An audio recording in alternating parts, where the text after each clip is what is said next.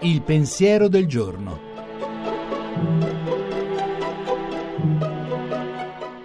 In studio Gianni Valente, redattore dell'agenzia Fides.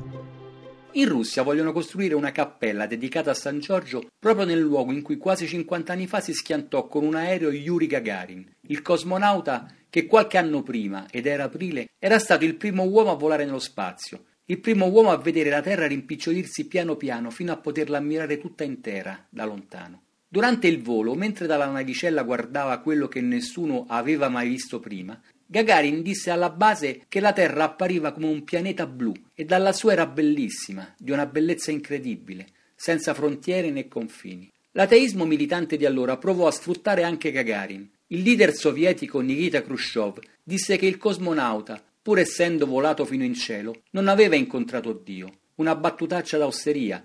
Invece il poeta Eugenio Entushenko, appena scomparso, ma anche il nostro Claudio Baglioni, hanno raccontato Gagarin come il figlio della terra che era volato lontano per sempre, lontano dalle bombe e dalle meschinità degli uomini, lontano dalle menzogne di tutte le propagande, e per questo era riuscito a contemplare la bellezza di quel piccolo pianeta che invece Giovanni Pascoli definiva come un atomo opaco di male, disperso nel cosmo infinito. Ora che arrivano anche dalla Russia nuove notizie di morte e terrore sparso tra vittime innocenti, Forse ci servirebbe un Gagarin per aiutarci almeno per un momento ad alzare gli occhi e interrogare il cielo sul mistero di un mondo dove solo i prodigi di un amore gratuito e senza misura riescono ancora a cacciare lontano la notte del male inflitto e sofferto senza motivo.